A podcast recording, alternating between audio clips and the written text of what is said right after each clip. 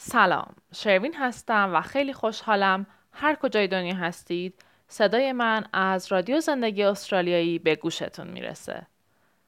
بشنوید مختصری درباره استرالیا. استرالیا از نظر فرهنگی، جمعیت، آب و هوا، جغرافیا و تاریخ کشور متنوع و منحصر به فردی است. فرهنگ فرهنگ استرالیا به گستردگی و تنوع چشمانداز وسیع آن است. استرالیا کشوری است با تنوع نژادی و فرهنگی که این مهم در غذا، سبک زندگی و رویه فرهنگی و تجربی این کشور منعکس شده است.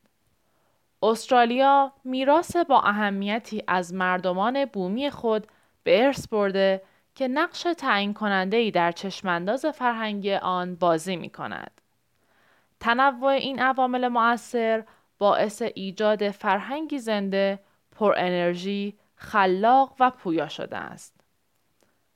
جمعیت از دسامبر سال دو هزار و چهارده جمعیت استرالیا تقریباً بیست و سه ممیز شش میلیون نفر شد. پر جمعیت ترین ایالت‌ها نیو ساوت ویلز و ویکتوریا هستند و مرکزهایشان سیدنی و ملبورن بزرگترین شهرهای استرالیا محسوب می شود.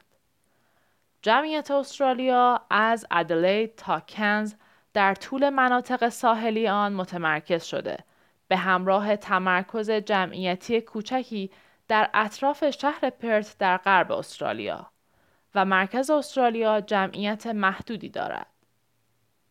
آب و هوا اکثر مناطق استرالیا غالباً در طول سال آب و هوای معتدل را تجربه می کنند.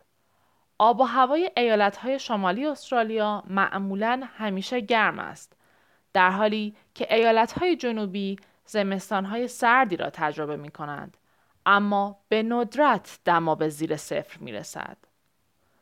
بارش برف در کوهستان‌های مرتفع در طول ماه‌های زمستان امکان اسکی کردن در مناطق جنوبی ایالت نیو ساوت ویلز و پیست اسکی ایالت ویکتوریا را فراهم می کند.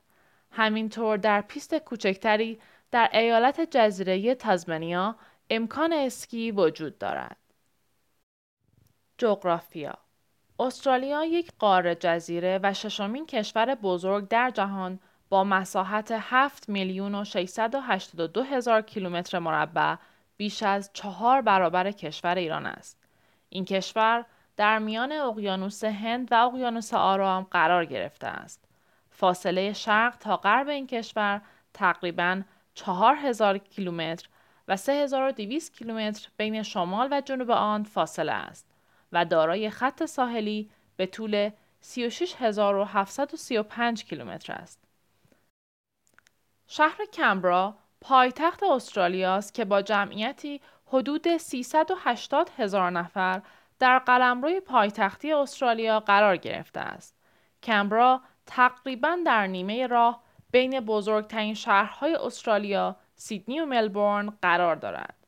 استرالیا علاوه بر نوزده میراث ثبت شده جهانی به خاطر سازه‌های برجسته‌ای مانند پل هاربر سیدنی برای سرزمین باستانیش در کنار کشوری مدرن شهرت دارد. تاریخ باور بر این است که ساکنان اولیه استرالیا یعنی مردمان بومی بین پنجاه هزار تا شصت هزار سال قبل از منطقه‌ای ناشناخته در آسیا به این کشور مهاجرت کردند.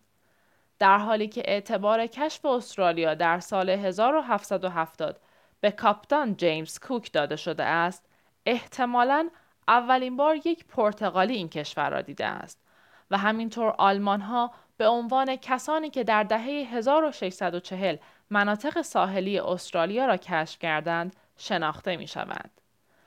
اولین استقرار اروپاییان در استرالیا در ژانویه سال هزار و هفتصد و هشتاد و هشت بود، زمانی که اولین ناوگان کشتی‌ها تحت فرماندهی کاپتان آرتور فیلیپس به خلیج باتنی آمد.